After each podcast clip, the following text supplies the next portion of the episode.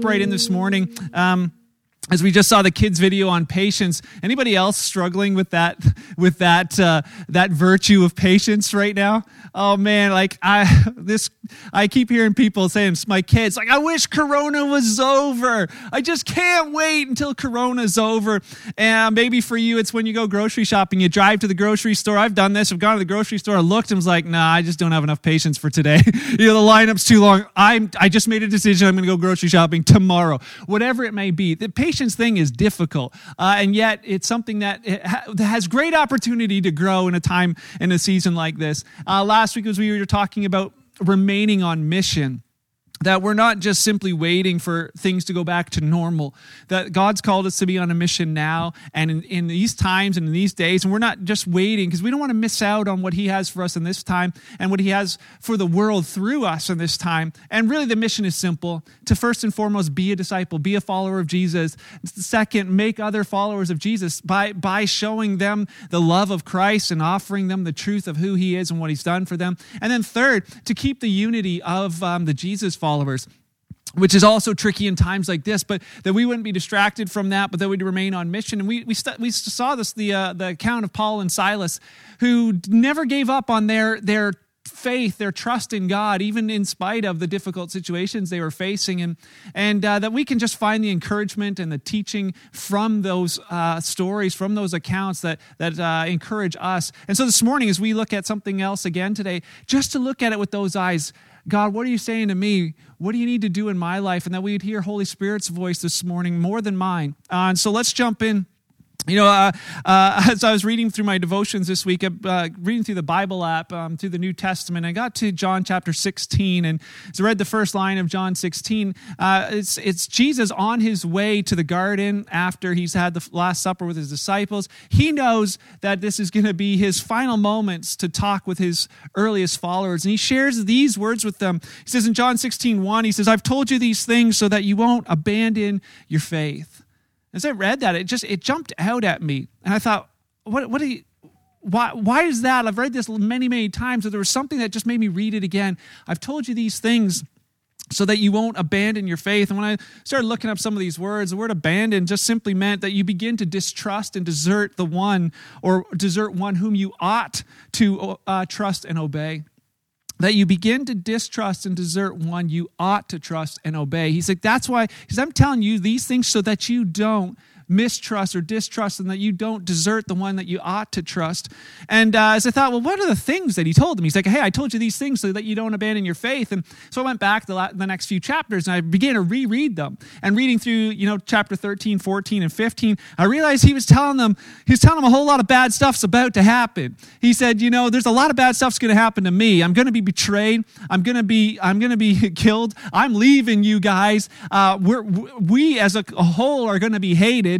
And then he says, and it's not just bad stuff happening to me. He's in the next couple of chapters, bad stuff happening to you as well. He said to, to those, those 12 sitting around the table, he's like, you know, you guys are, you're going to be hated because of me. They're going to kick you out of the synagogues and stuff. You're going to kick you out of your families. Some of you are going to be killed because you're followers of me. And they're kind of all looking like, and he's like, and I'm telling you all this so you don't abandon your faith. I'm telling you this so you don't stop trusting me. And he says, and actually, you need to be more connected to me. I'm leaving, but you need to be more connected to me. How do we stay more connected? He said, stay connected through my word, through my love, and through my spirit. He's saying that, that thing of stay connected. Don't abandon, don't, don't desert or drift away from your faith even when the times are going to be tough.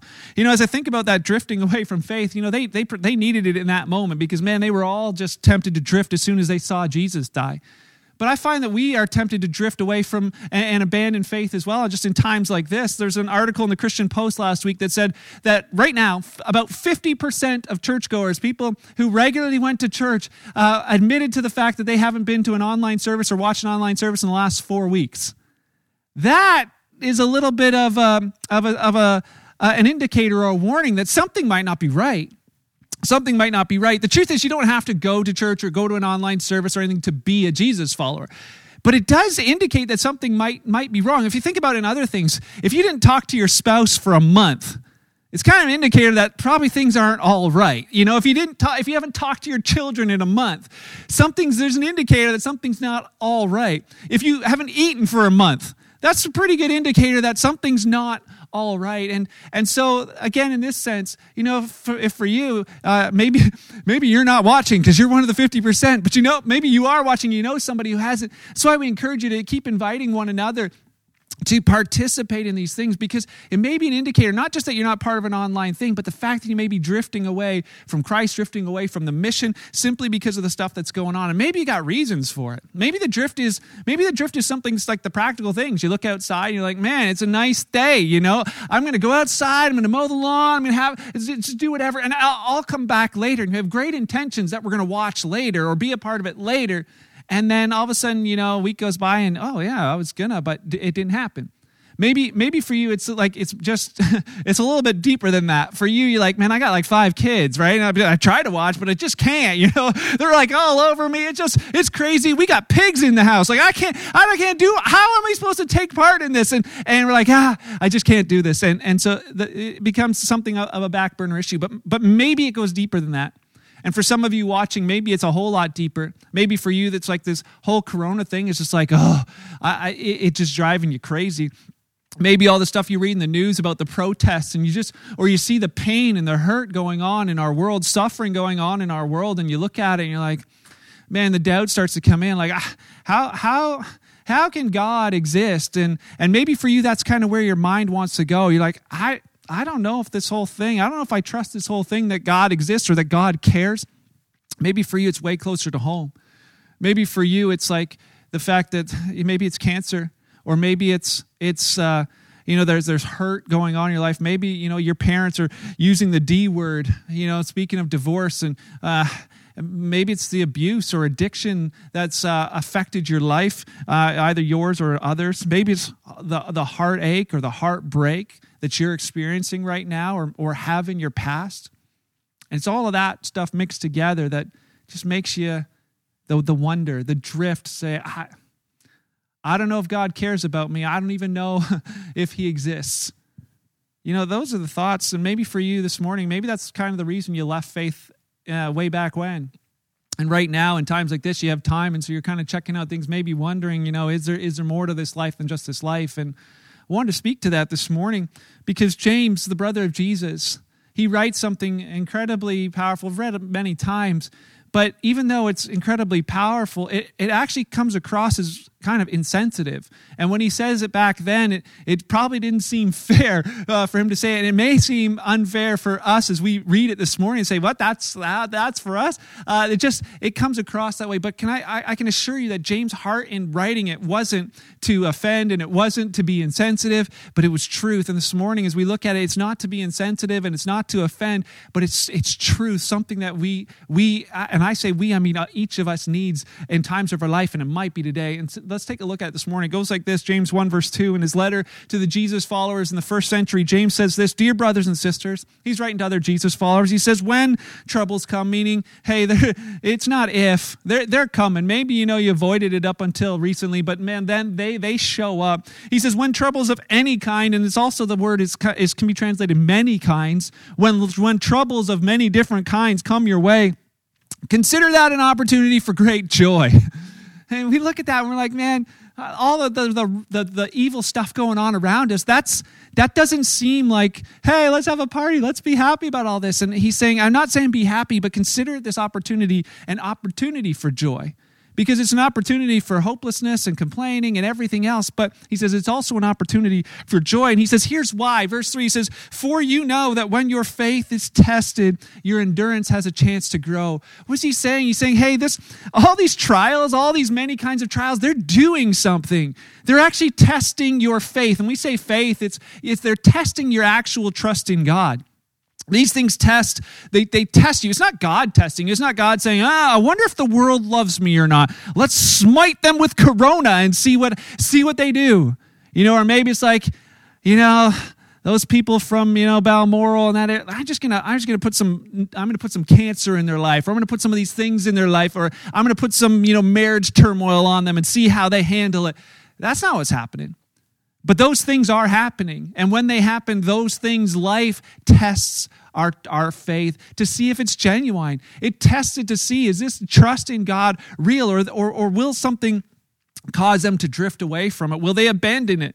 You know, because I, I don't know about you, but but in in uh, in our North American culture, maybe you've heard about faith in a different way. There's lots of pe- people, preachers that that get on television and say things like, "Well, if you have faith, you can be healed every time." You know, there's there's no there's no sickness if you have faith, and there's you know there's no shortage, there's no poverty, there's no poor if you have enough faith, or you know there's going to be no hardship or no suffering if you have faith. So if your faith is genuine genuine, you shouldn't have any poverty, you shouldn't have any sickness, you shouldn't have any suffering.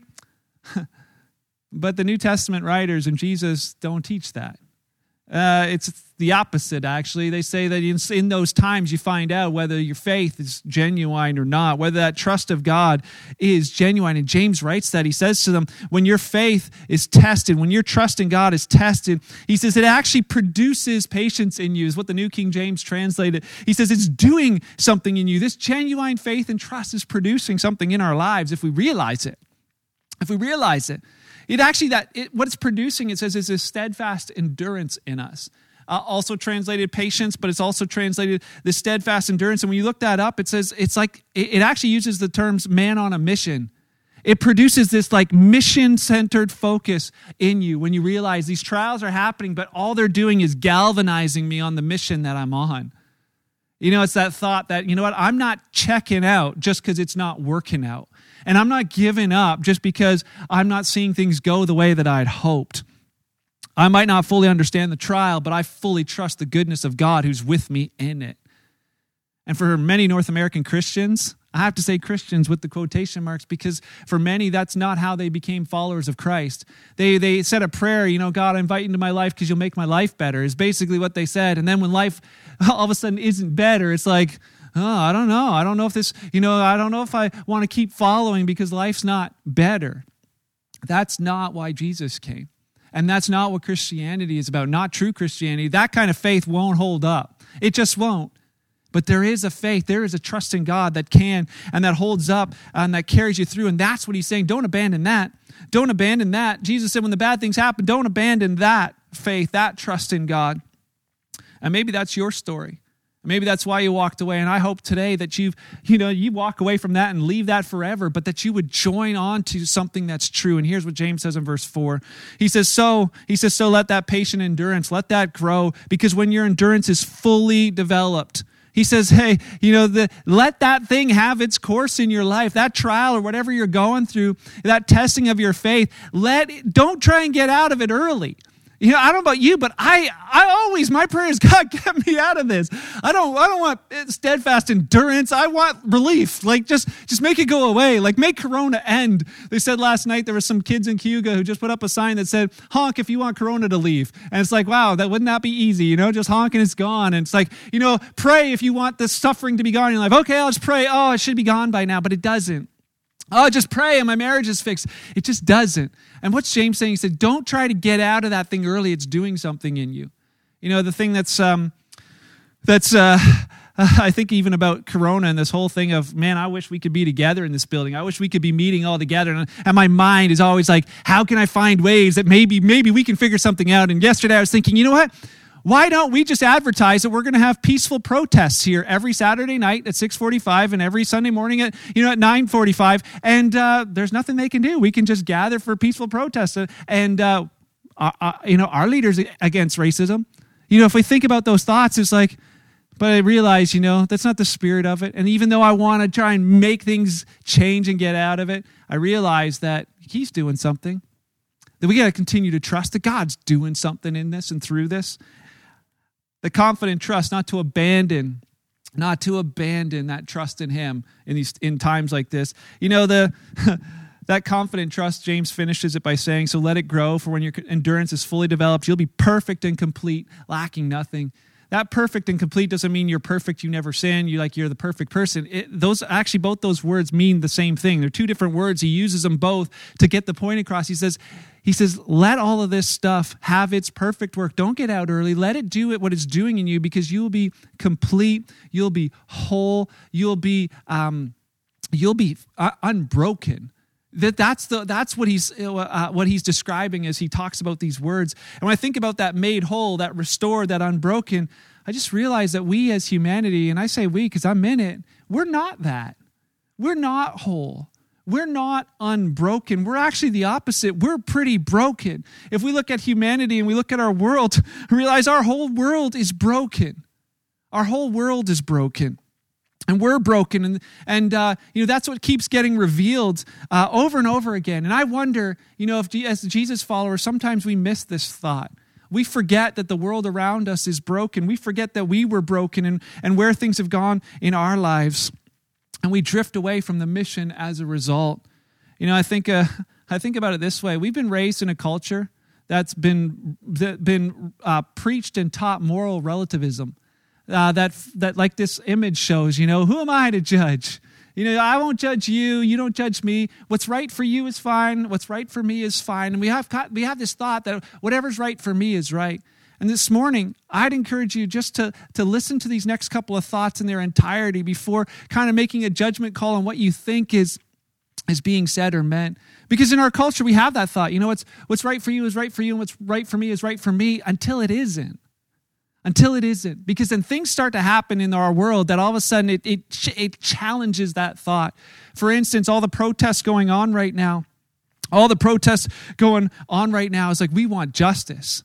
You know, what's right for you is fine for you until it does something like this. Then it's not right anymore. You've crossed a line. You've crossed an invisible line, and what you've done right now is not is not right. And there's mass protests around the world right now because they believe that a wrong has been committed and that there should be justice for that wrong. And there's pointing fingers at the injustice around them, saying that was wrong. And we think that that would be you know, this thing we could gather around and say together, yeah, okay, hey, there is a moral standard, a moral code that's inbuilt in each of us. That is wrong. But it's it's crazy how people can't even agree on on this one thing. That that it's like now all of a sudden there's all kinds of divisions about about who can protest and who can't, you know, or those who are like, we want the lawbreakers to, to pay, uh, but then they'll break the law to protest. They'll break the laws of social distancing to be in, in this group protesting those who break the law. There's then the looters who are like, they're financially benefiting from it personally because to them, well, hey, that's right for me. And others are furious about it. Some are furious that, that somebody like myself of the wrong skin color would talk about this even. And it's like the, the jesus followers I even and that's where my heart breaks is that the jesus followers have been sucked right into it along with everyone else. That they are, are against one another in these thoughts of this is right or i'm right or this is how we should or how dare you and, and the fingers start getting pointed at. You know as i think about it jesus mission and his agenda was that we would be unified and what's the enemy going to do? His agenda is always going to be divide, divide, divide. Can't you see that his agenda is being pushed right now to divide us in any way possible, to divide humanity in any way possible?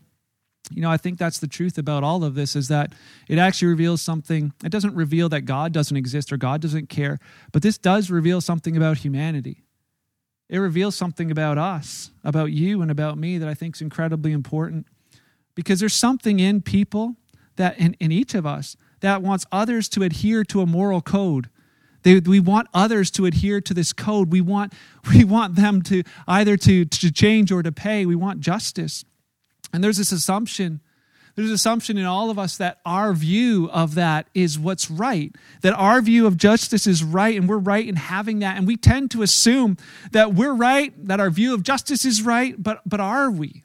Are we?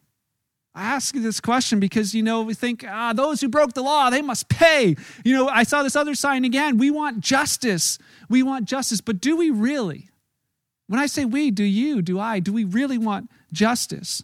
Do we want the pre- police, sorry, do we want the police brutality to be, to, to stop and to be judged? Do we want justice for that? What about the murderers? Do we want them to pay? What about the thieves and the looters? Do we want judgment on them? What about the social gatherer who's breaking the law? What about the liar? What about the cheater? What about the abuser? What about the racist? What about the hater? Do we want them to pay? As we answer the questions, you know, not out loud, I hope, but in your head, it comes down to this question What if, but what if it's us on the other side of the finger?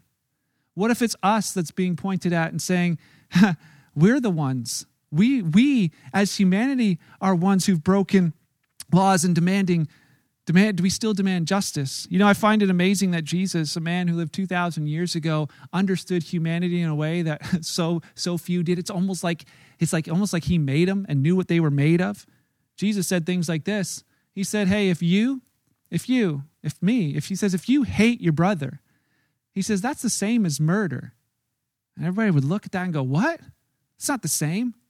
But he said, "Yeah, in the heart, that's the same." And we want the hater to pay, but he's like, you know what? If you've if you've had that, you're in the same boat. And he says, you know, and he says to them, if you look at a woman with lust or a man with lust in your heart, he says, it's like you've, you've committed adultery with them in your heart. He says, you might think you didn't do the deed, he says, that doesn't matter. It's what's in the heart that matters. And he says, you know, all of a sudden he puts this place, and do we want, do we want justice on the cheater? He says, if you call somebody a fool, he says, you're in danger of judgment. And he reveals to the whole world, to people like you and I, and to all of humanity, that we are all guilty. We're all guilty. And when we cry out, we want justice against somebody else, do we realize that we're calling out for justice against our own lives? And do we really want justice when it's us? Do we really want judgment on the guilty when it's us? The bad news is we're all broken. Humanity is broken. And in, in, in this one case, as we've seen over the last couple of weeks, this one evil deed actually has led to all kinds of more evil deeds being done as a result. Scripture told us that long time ago that a man named Adam, he's the first one to commit an evil deed, and that thing just spread to everyone. One broken man led to a whole bunch of broken people, hurting people who keep hurting people, who keep hurting people. And the cycle of hurt just carries on and carries on. And we try and fix it. And we think we're going to fix it with protests and whatever else. But the problem is, broken can't fix broken. Broken cannot fix broken. And, and you know it. If you've ever been in these places, I don't know if you've ever broken a bone. I broke my leg once. I was a youth pastor, and I thought I'll take my youth group roller skate and I'll show off, and I'll just try to jump over the wall on rollerblades. Well, I did. I made it over the wall. I just didn't make the landing. Crumpled on the other side, broke a rollerblade, and broke my leg. And I was like, man, I can fix this. Until I realized that I can't. I had to go to, to a doctor. There's no way I could fix that. Have you ever wrecked a vehicle? Man, I've wrecked one bad. Uh, and I was like, looked at, that's not mine, but uh, I get uh, seeing a vehicle busted. I'm like, man, I can't fix that. Maybe you're a mechanic and think, well, I can fix it, but I couldn't. What about a broken relationship? You ever been in that place where you look at it and say, you know, I see this all the time. Marriage is in trouble. And people are like, well, I don't need counseling. I can fix this myself. And they try and they try. And what actually happens, they actually cause so much more damage as a result. Why? Because broken can't fix broken. It never can and it never will. You know, but does all that brokenness, does that actually reveal that there must not be a God and that he must not care? It'd be the same thing as saying my kids fight and they hurt each other. Does that does that reveal that there's no parents? Well, no, of course not. But it does reveal something about us. And I think it's something that we need to look at just with our own lives and our own selves and realize that the culture around us and humanity around us, we're broken. And that is not good news. But we don't leave there today. You know, there's a guy named John Krasinski. He's uh, got this thing on, on YouTube called Some Good News. I think he sold it. It's too bad. He was doing a great job with it. But some good news. We have some good news for you today as well.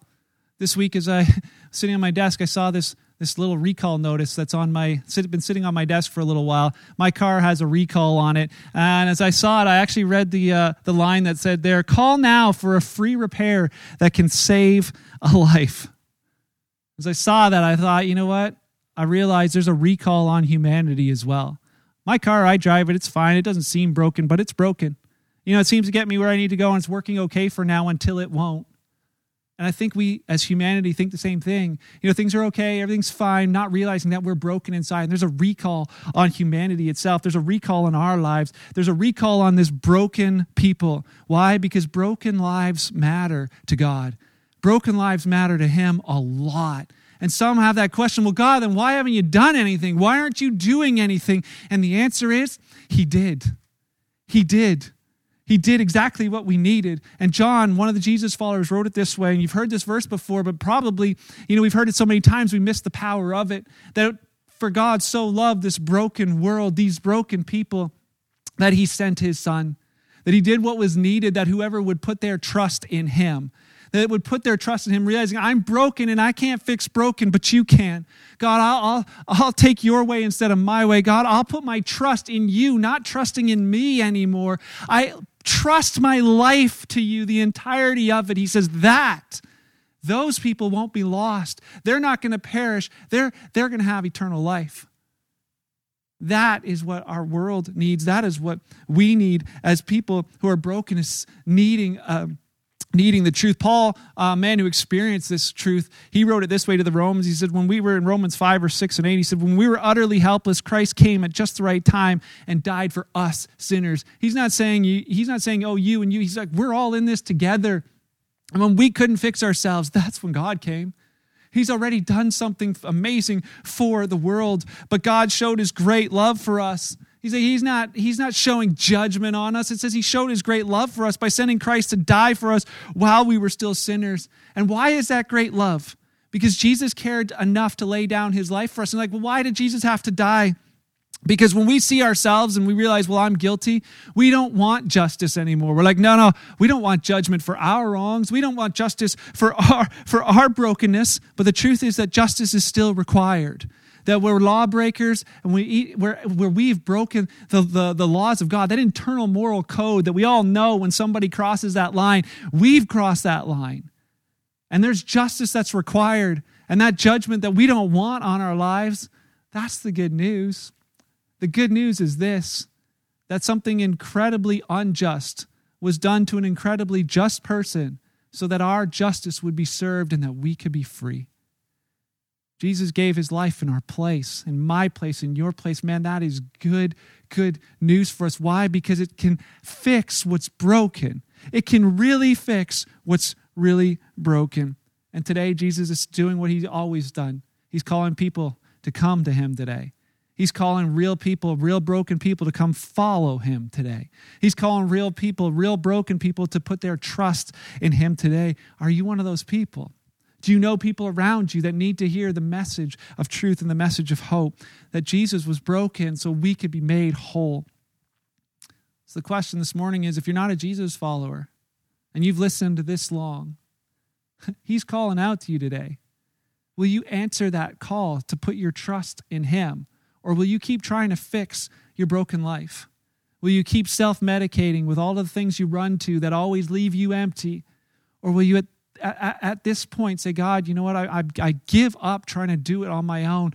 God, I accept you. I accept you and your forgiveness. Will you answer that recall notice? You know, I look at the recall notice, man, those words, call now for a free repair that can save your life. That's the thing. Jesus said, Whoever calls on the name of the Lord will be saved. Paul repeated it in Romans whoever calls on the name of the Lord will be saved. And finally, to the Jesus followers listening, there's an awful lot of finger pointing going on in these days. Most of it's online because that's where we that's where we can, you know, the finger pointing. But can I just remind you that the mission for us hasn't been to say we're choosing sides on all of these different uh, issues, one after another after another but that we've simply been called to be signposts that point to Jesus, that we would continually be pointing to Christ. You know, not pointing to ourselves as if we've got it all together. We don't. Believe me, if you're listening this morning, I don't have it all together. I'm just a regular guy like you. I just happen to have the opportunity to share the word this way, but I don't have it all together. He says, We're not pointing our fingers at us, pointing our fingers at our opinions, pointing at our fingers at uh, our rights, because we have to give up those rights. And we're not pointing our fingers at people saying, "Oh, they're so bad, they're so wrong, they got to change," because that's not the that's not the truth either. The simple thing is that the truth that was 2000 years ago is still true today. That we'd point people to Jesus because he still is the answer and he still is the hope that our world needs. He is the hope for broken people. Can we pray? Heavenly Father, I just pray that you do what I can't, that you would translate this into every every life this morning that's listening that they would know and hear your voice and what you're saying to them in this time and in this and in this moment. Father, thank you that we mattered enough to you that you were willing to lay down your life for us, that you were willing to take our judgment, that you would bought our justice and that you set us free. God, I pray that as we allow that to permeate our beings and our lives, that as we walk out from this place, that we would love like you loved and that we'd really see change in our world. Love you, Father. Thank you. It's in your name we pray. Amen.